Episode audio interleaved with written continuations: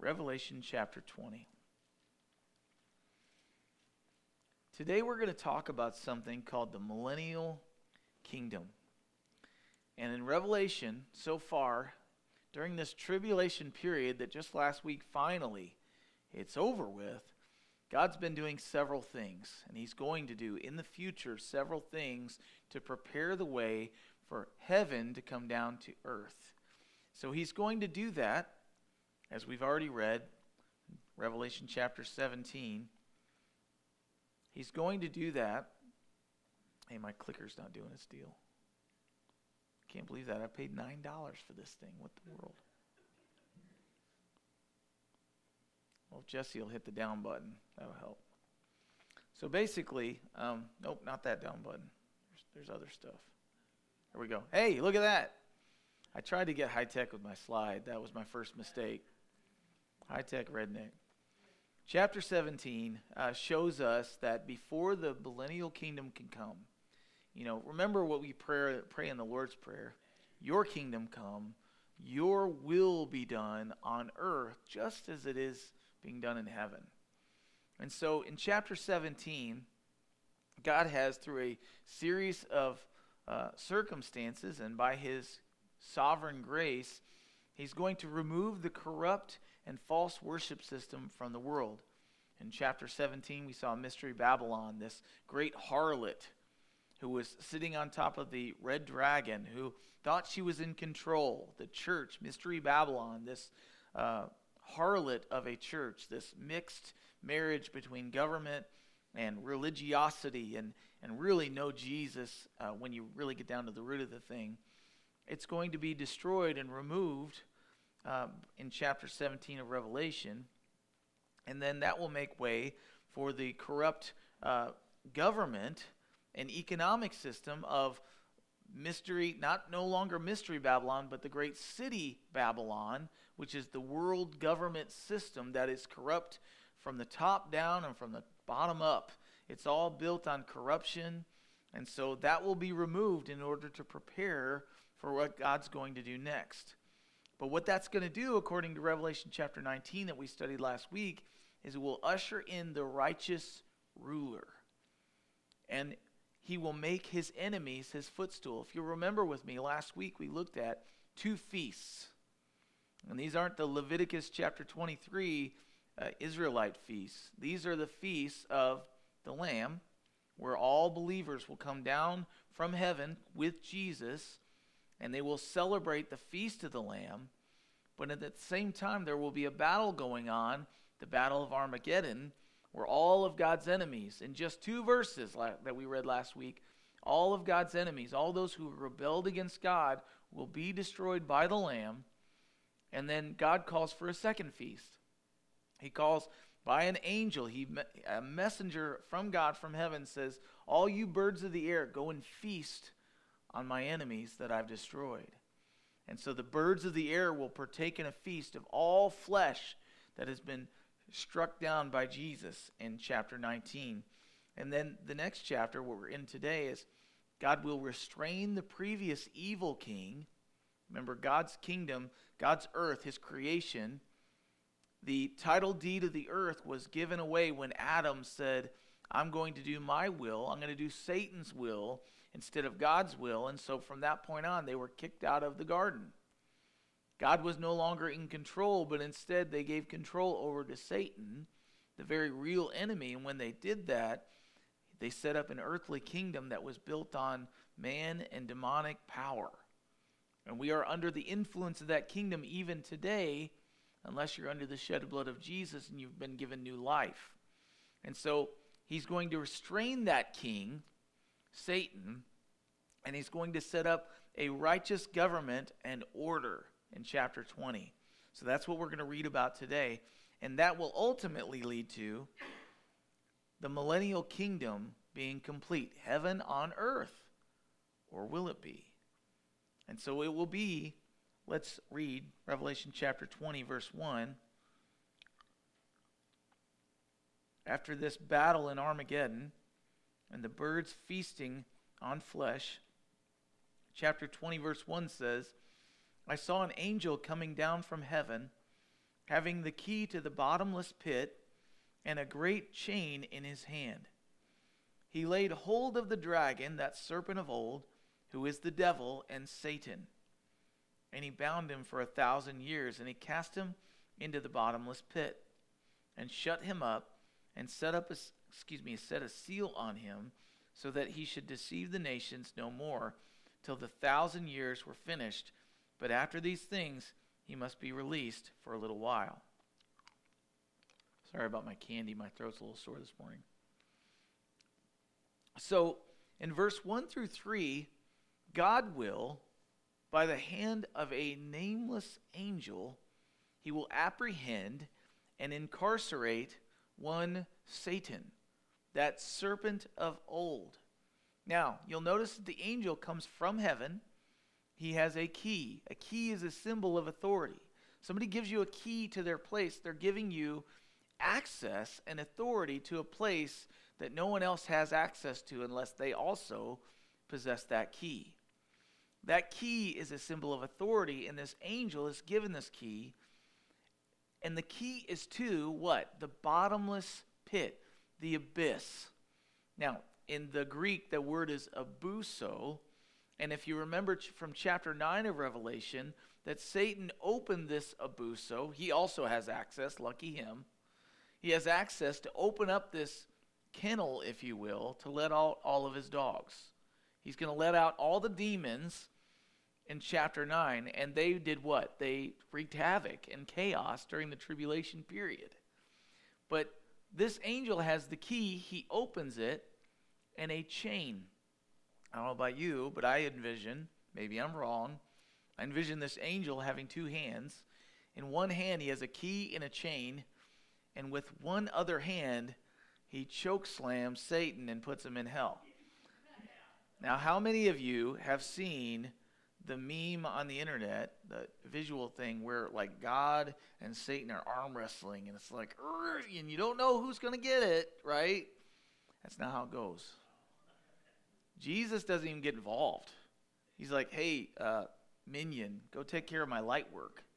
So he sends this angel, a created being, to deal with Satan, who has already been destroyed, by the way. He's just kind of wreaking havoc because he knows his time is short. He choke slams him, or at least he grabs a hold of him. He throws him into the abyss, and he locks the thing. And that's pretty much it. That, that's the whole battle. It's not even really a contest. And so what's happening is he takes this serpent of old who has deceived Adam and Eve, Genesis chapter 3, verse 4. And I want to give you some of his aliases. You know, if you're going to have a rundown or a bulletin, an APB stuck on the bulletin board like Barney Fife would, he would have all of his aliases, right? So let's list them. Abaddon, accuser, the accuser of the brethren, the adversary, the angel of the abyss. Hey, great for you. Your, your domain is the abyss. You get the bottomless pit, which, by the way, is different than the lake of fire. Apollyon, Belial, Beelzebub, devil, the evil one, God of this world, murderer, the prince of the power of the air. That's what Ephesians calls him the ruler of darkness. Now, if you're the prince of darkness, maybe you're Ozzy Osbourne, maybe that's your jam. But he's called the ruler of darkness, the ruler of the demons, uh, the ruler of the world, serpent, tempter, unclean spirit. So, I don't know about you, but none of these names are ones I'm going to have tattooed on myself anytime soon. But the idea is like he's got all these names in Scripture, and none of them seem to be anything uplifting or positive. Now, we also know that he comes to us not called the angel of darkness or the prince of darkness or the ruler of the he comes to us as an angel of life an angel of light because he's a deceiver he's actually the father of lies is what jesus calls him and so all of that said those are his aliases here's his sentence 1,000 years in the bottomless pit. Solitary confinement. He's put in there for a thousand years. Now, a thousand years is a long time. Don't get me wrong. But why? It's not eternity, is it? Why is he locking him away for a period of time? Shouldn't it be eternity? Well, we're going to look at that. But notice what is done to Satan. He is captured, he's apprehended, he's bound, he got the cuffs on, he's contained, and then he is sealed. It says he puts a seal on him. Who else did that kind of thing happen to? Didn't Satan try to do that to his adversary? Jesus was captured, he was bound, he was contained. He got a trial, but it was kind of a mock trial. And then he was sealed. They put a seal on the cave that they put him in after he was killed, right? But he did not remain in there. It was for three days, not a thousand years. So, what Satan tried to do to Jesus, Jesus has had done to Satan, and he can do it for as long or as short as he wants. But he chooses to put him in there for a thousand years. But again, the person that puts who who brings him in, he's not Michael. Doesn't say his name's Michael. Doesn't say his name's Gabriel. He's a no-name guy. He's like a beat cop. He's out walking the beat. Nobody knows. He's not a sergeant. He's not the sheriff. He, he's, it doesn't even mention that he's a specific order of angels, just an unnamed guy. I love this because God uses the no name to do things that only in our world the people with a name can do. But he is given authority from heaven to bind Satan and to throw him away and lock the door.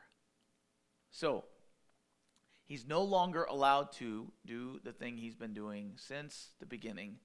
He's no longer allowed to deceive the nations for a thousand years. So the question that I come away with this passage is why would he be released? Well, I'm not going to tell you yet. The Bible will tell us. Verse 4 And then I saw thrones, and they sat on them, and judgment was committed to them. Not on them, but to them. And then I saw the souls of those who had been beheaded for their witness to Jesus and for the word of God, who had not worshipped the beast or his image and had not received his mark on their foreheads or on their hands. And they lived and reigned with Christ for, there it is again, a thousand years. But the rest of the dead did not live again until the thousand years were finished. This is the first resurrection. Blessed and holy is he who has part in the first resurrection. Over such, the second death has no power, but they shall reign excuse me, they shall be priests of God and of Christ and shall reign with him, there it is again, a thousand years. So he will incarcerate Satan. Now he will exalt the saints. Satan and the saints cannot be anywhere close to the same team. Satan is bound. His, the people who serve him, they're going to have problems. But those who have refused to worship Satan will be exalted. And in due time, those who will humble themselves will be exalted. Those who exalt themselves will be brought low, they will be humbled. And so the millennial government is being set up. And think about this. Don't think about this in the context of the future. Let's go back to 90 AD when the, this is written. The vision, this prophecy, is being given to the first century church. John is on the island of Patmos for being imprisoned for his faith, not for breaking the law, not for rebelling against Rome. He's in trouble, he's in prison, he's incarcerated for the testimony and the witness of Jesus. He's making disciples, and that's why he was thrown in jail. Not because he refused to wear a mask not because he broke rules that, that he didn't like. He's incarcerated for the testimony of Jesus Christ. They were told, You must worship Caesar. As a Christian, you couldn't worship Caesar because you're making a God of something other than the Creator. And so, to those who have not bowed the knee to Caesar, To those who have not given up the testimony of Jesus, guess what? They're having their heads lobbed off. They're being put on stakes. And I didn't get into the details, but they're being stuck onto a pole. And what that means is that the pole was a sharpened stick. Nero would take Christians and impale them. He would take the, his soldiers would do it. They would put the, the Christians, these aren't ungodly people, Christians would be imprisoned and they would have a pole jammed from their anus up through their neck. They would be have tar dipped on them and lit on fire. People were not persecuted. not really. We're in America and we have so many rights still as believers. Stop stinking complaining and start sharing the gospel. But that being said, he's writing to that group. And he's saying, guess what? God's going to take vengeance on his enemies that are your enemies. You will be killed possibly, but guess what? They will be judged. And so, to the believers, this is comfort. Though you may be killed, that's not the end. You have eternal life. And so he says, Don't be silent. But here he is. He's setting up the millennial government system. And who's in charge? Who's given authority? Who's given the right to be a judge, a justice of the peace? Those who had been cut off for righteousness' sake. Those who had their heads removed. Those who refused to worship the beast or take his mark. Those who will be a part of the first resurrection. Now, let's not think about the first resurrection happening then. Remember, God's outside of time. The first resurrection began at the resurrection of Jesus Christ. 1 Corinthians chapter 15 verse 20 says that he is the first fruits of the resurrection. So scripture also teaches that to be absent from the body is to be present where? With the Lord. And so, this is the resurrection that's been taking place throughout time that will come to its final after the tribulation, where the resurrection of the dead has continued throughout history. And so, the second death has no power over this group. And he actually says this in verse 6.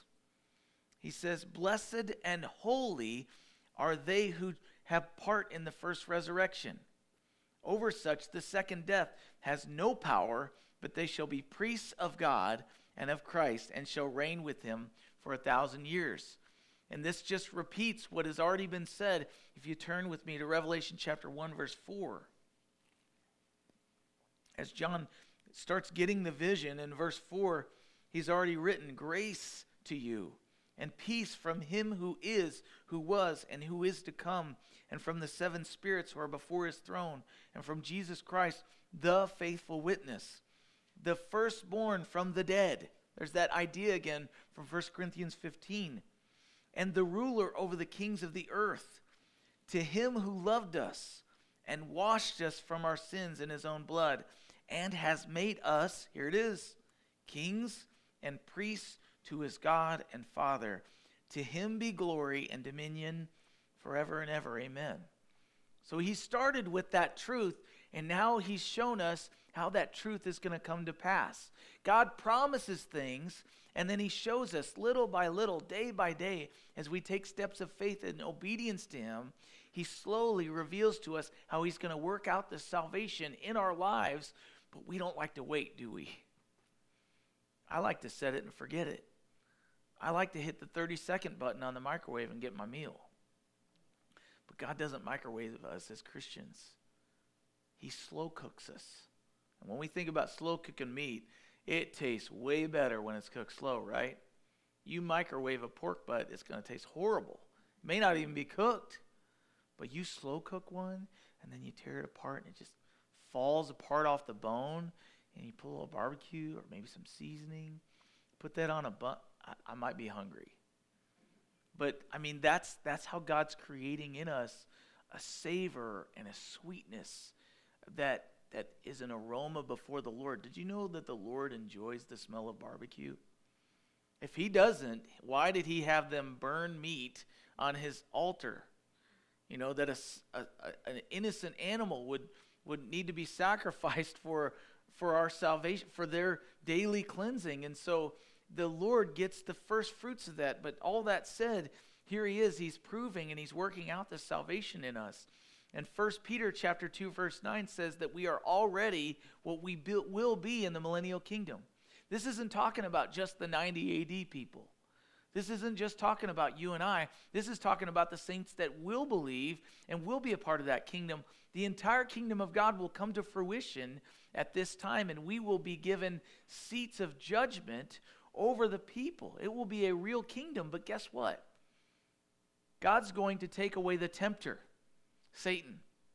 And when he takes away the tempter, Jesus Christ will literally sit on the ultimate authority seat. He will be the king over this millennial kingdom, and we will live and we will breathe and we will move and we will be a part of his authority. But the one thing that I didn't mention in the first um, slide, you know, he's going to take away false worship.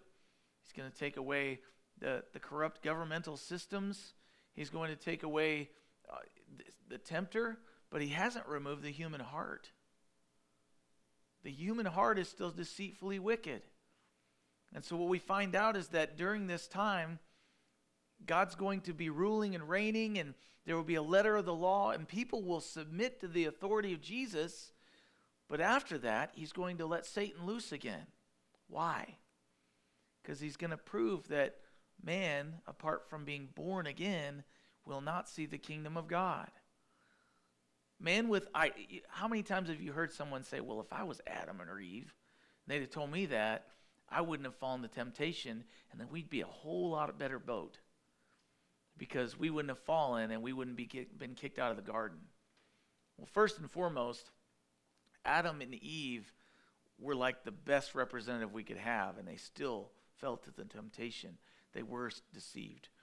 But apart from that, here's what happens when God sets up a literal kingdom where he can be seen and we can submit to his authority, we will still have a propensity to do what we want to do instead of what he wants to do. And he'll be right there to correct us, like we are with little kids. But you can change the outward actions, but you can't govern the human heart. And so, um, turn with me to Luke chapter 14.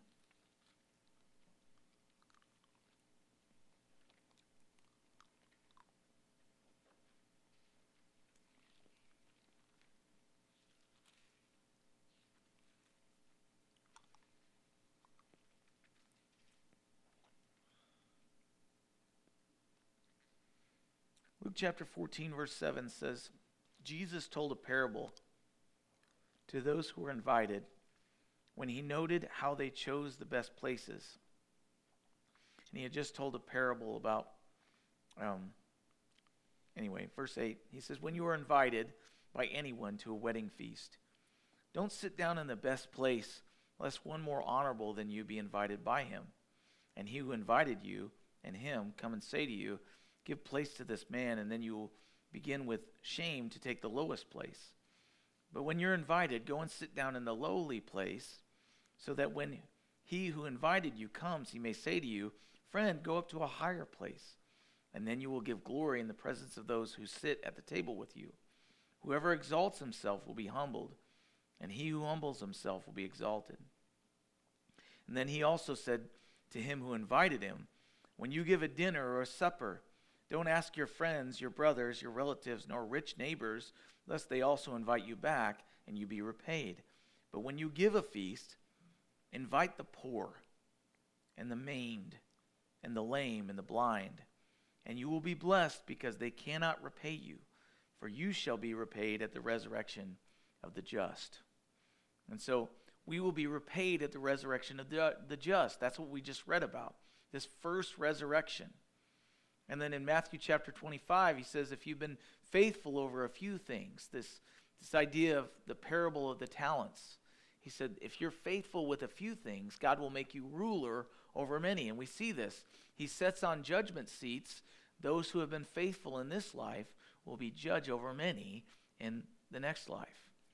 And so, verse 7, continuing on in Revelation 20, we've seen before the millennial kingdom. We've seen the government during the millennial kingdom.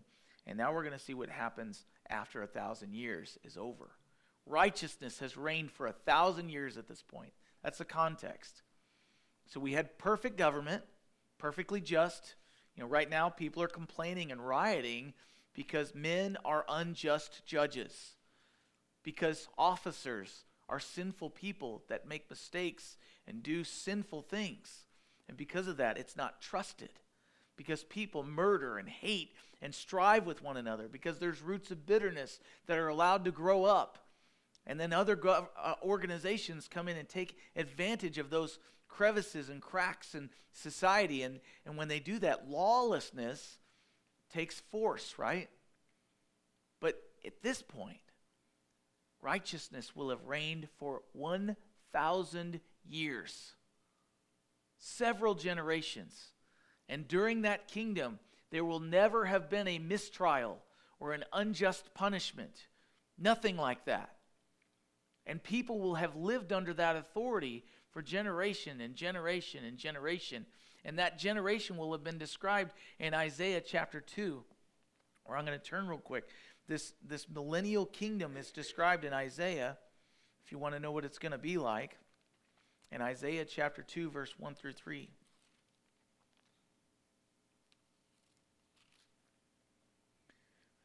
The word that Isaiah the son of Amos saw concerning Judah and Jerusalem.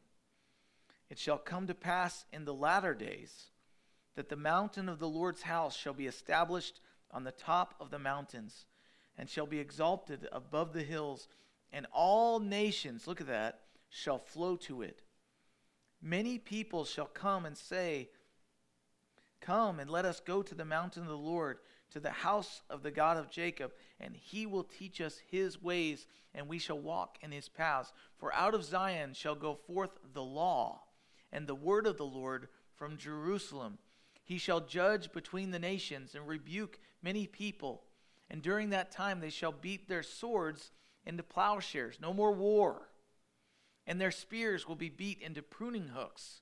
Nation shall not lift up sword against nation, neither shall they learn war any more. And so during that time, there will be this great perfection of government. And so um, there's other passages that actually read about during that time that a lion will lay next to a lamb, and then your children will play with serpents near a, a serpent's den, which right now would be like the most ridiculous thing in the world. But at that point, a, a child will play with a snake and they won't have a fear of getting bit. Like this, this will be a time of perfect, perfect unity, uh, even with animals. And so Israel will be, will be the place of power.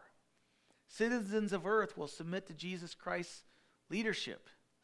There won't be any war. Animals and humans will no longer fight one another or be scared of one another. Uh, it will be just like going back to the garden, essentially. And then, um, and at that time, here's what's going to happen it will demonstrate Jesus Christ's victory and his worthiness to reign. People will see how he reigns and they'll see he's the perfect candidate. It will reveal man's rebelliousness and expose that even with perfect circumstances, man will reject righteousness and go for lawlessness still. It will display Satan's eternal depravity because as soon as he's loosed from the abyss, he's going to go right back to what he did. He'll be incarcerated, but he will not be reformed by time out, if that makes sense. And it will also display God's protection over his city and order. And we'll see that here in Revelation chapter 20, verse 7. So now, when the thousand years have expired, his, Satan, his, sentence is over. Satan will be released from his prison and will go out to deceive the nations once more, which are in the four corners of the earth. Gog and Magog, which have already been uh, ex- explained in the book of Revelation. Gog and Magog, to gather them together to battle, whose number is at the sa- as the sand of the sea. They went up on the breadth of the earth and surrounded the camp of the saints and the beloved city. So basically, this city that we just discussed in Isaiah will be surrounded by the nations of the earth that are going to once again be deceived and try to rail against God's kingdom. except this time it's going to happen in a much more practical, physical way. And fire came down from God out of heaven and devoured them. So, so God's going to have his kingdom there in Jerusalem on the highest hill. And as he rules and reigns, Satan's released, and all the nations of the earth, all these major armies will surround this city to go, Nope, not your kingdom come, but my will be done. Our will be done. We want to be in charge. We're not following Jesus. And at that time, when they're besieging the city, when they're surrounding it, it says this is what God's going to do. Fire came down from God out of heaven and devoured them. They will be destroyed. There will not even need to be an army. Verse 10 The devil who deceived them at that point was cast into the lake of fire and brimstone, where the beast and the false prophet are already, and they will be tormented day and night forever and ever. So he's released from the abyss, and he's cast into the lake of fire. So after a thousand years without Satan's influence, mankind is still willing to follow him. After a thousand years of Jesus proving himself by perfect justice and righteousness and leadership, mankind will still desire something else. You ever notice that about your heart, even? You can get the new shoes. You can get the, the band lifted. We can go out and shop again. You can get the vacation. You can get the car you always wanted. You can get the job you wanted. You can marry the person that you wanted to marry. And your heart can still long for something else. Well, that didn't make me happy. Let me try something else. It's the human condition. It's called sin. We're not content by nature. Outward conformity at this time to Jesus' reign will have been required and it will have been followed. Inward embrace of his lordship, though, will still be up to an individual's choice. The embracing of making Jesus my personal Lord will still be allowed to be an individual's choice. But man or woman, apart from new birth, will always be deceived by Satan and serve his purposes. Now, we like to blame our sinfulness on circumstances, don't we? I can't help it. My parents were always that way. I can't help it. My boss, he just keeps aggravating me, and then I, I can't help but go off at the mouth and complain and curse. I can't help it because my parents won't let me fill in the blank. I can't help it because so and so said this to me, and I, I'm just Italian. I'm angry. You know, I've said that one. You know, we excuse our behavior based on our environment. And what I'm pointing out through this passage is that our environment only proves our sinfulness even more. You get the perfect conditions, and I'll show you that you'll find that you're still just as sinful. And so, with no Satan, no crime, no violence, no evil, no war. Without Jesus, my sinful heart that needs to repent is still the problem, nothing else. John the Baptist said to those that would listen, Repent. Agree with God and turn from your sinful your sin. So to non-Christians, you need Jesus before it's too late. John chapter 3, verse 3 says that unless a person is born again, he cannot see the kingdom of heaven. And this is the condemnation that man prefers darkness to light. He, he rejects Jesus because he likes his sin. But as Christians, also, we need to start and think about this as believers. We must stop blaming our environment for our sin and repent. Repentance is a lifestyle, for the kingdom of God is near. And in Romans chapter 13, Paul writes something very close to the same thing. Romans chapter 13, verse 11 through 14, he says, Do this. You don't have to turn there. He says, Do this, knowing the time that now it is high time to awake out of our slumber. For now our salvation is nearer than when we first believed. The night is far spent, the day is at hand. Therefore, let us Cast off the works of darkness. This is to believers. Let us cast off the works of darkness and let us put on the armor of light. Let us walk properly as is in the day, not in revelry and drunkenness, not in lewdness and lust, not in strife or in envy, but put on the Lord Jesus Christ and make no provision for the flesh to fulfill its lust. Resist. So in verse 11, it says, Then I saw a great white throne and him who sat on it, from whose face the earth and the heaven fleed. And there was no place found for the heavens and the earth to flee from the face of the Lord.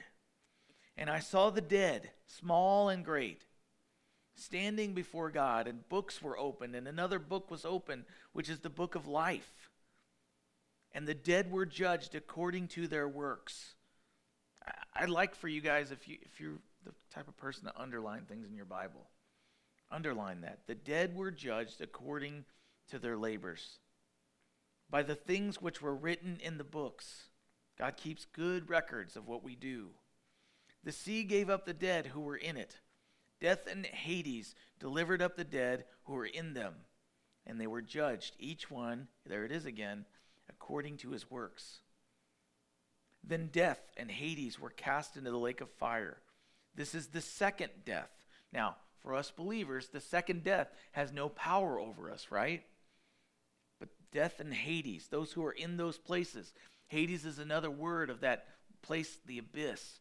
Those who have died outside of the Lord are in this holding tank, essentially, not purgatory where you can get prayed into heaven, but a holding tank until all those who are judged at this white throne judgment. That will be their court day, but it won't be a hearing. Hearing is where they hear all the information about the evidence that's against us. The hearing is when the books are open and we go, okay, this is what they did. They said you know, I'm hoping my good works will outweigh my bad. You ever hear somebody say that? This is the day where you'll find out that they won't. Any bad works will send you to the fiery place that Satan is. By the way, the lake of fire wasn't made for people, it was made for Satan and those who serve Satan. If you serve Satan, then it's made for you but it was made for Satan and his angels that left their heavenly abode and said, I'm not going to serve God, I'm going to serve myself. I'm going to serve Satan. And so then death and Hades were cast into the lake of fire, and this is the second death. And anyone not found written in the book of life was cast into the lake of fire. And so, verse 11 the earth and the heavens are tainted by sin, and they try to hide from God's sight, but they aren't able. Hebrews chapter 4 verse 13 that says says that all things are naked and open to God in his sight. He sees purely everything. Verse 12 through 13 talks about the dead and they're delivered up from the sea and from Hades. They were all delivered up for judgment. A lot of people say, well, I, I won't experience the resurrection. I don't have to worry about it.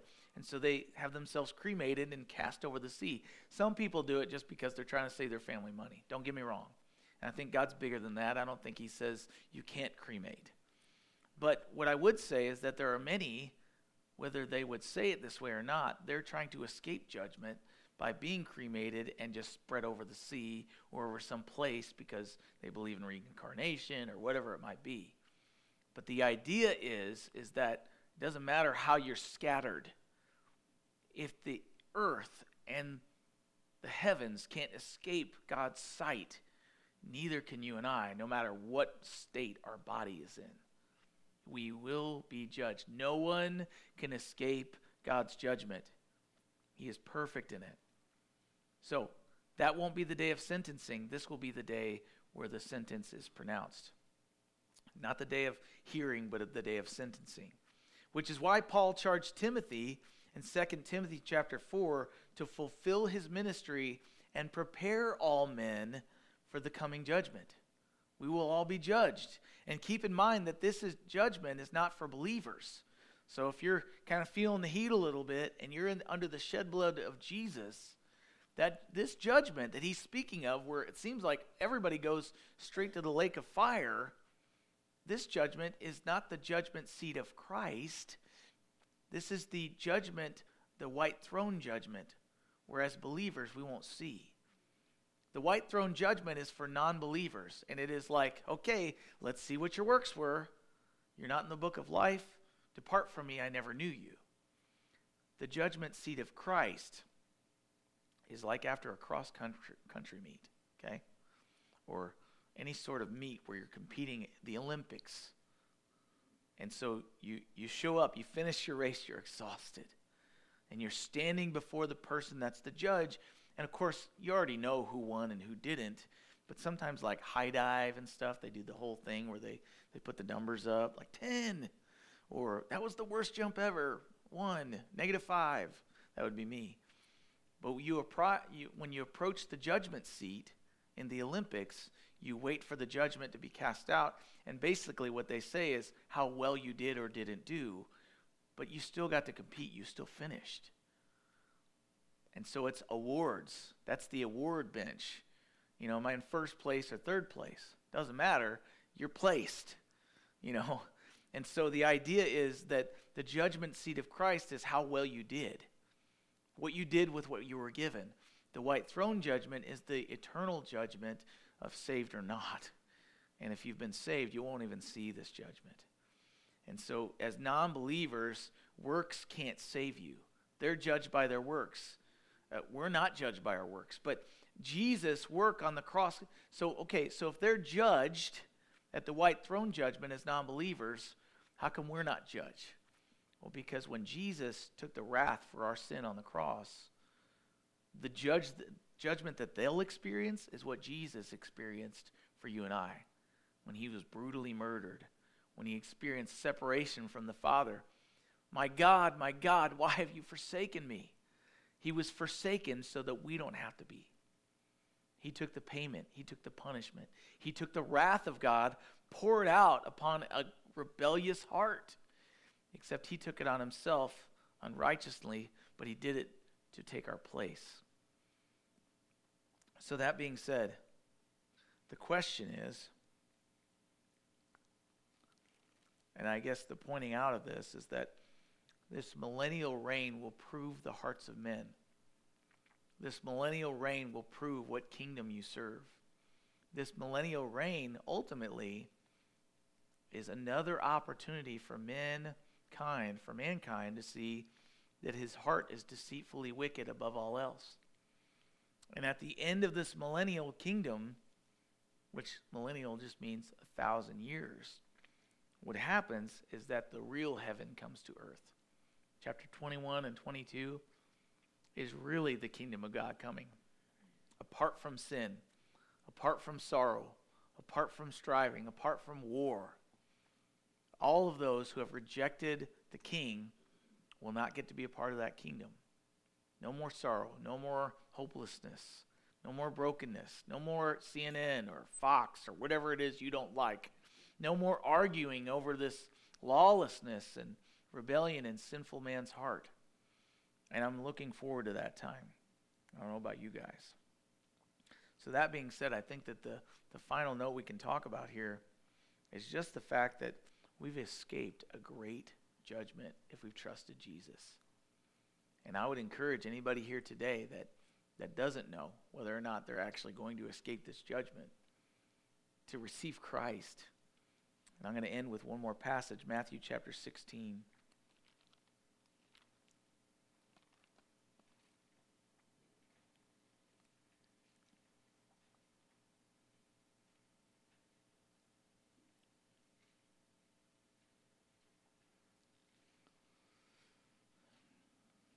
Jesus, in verse 21,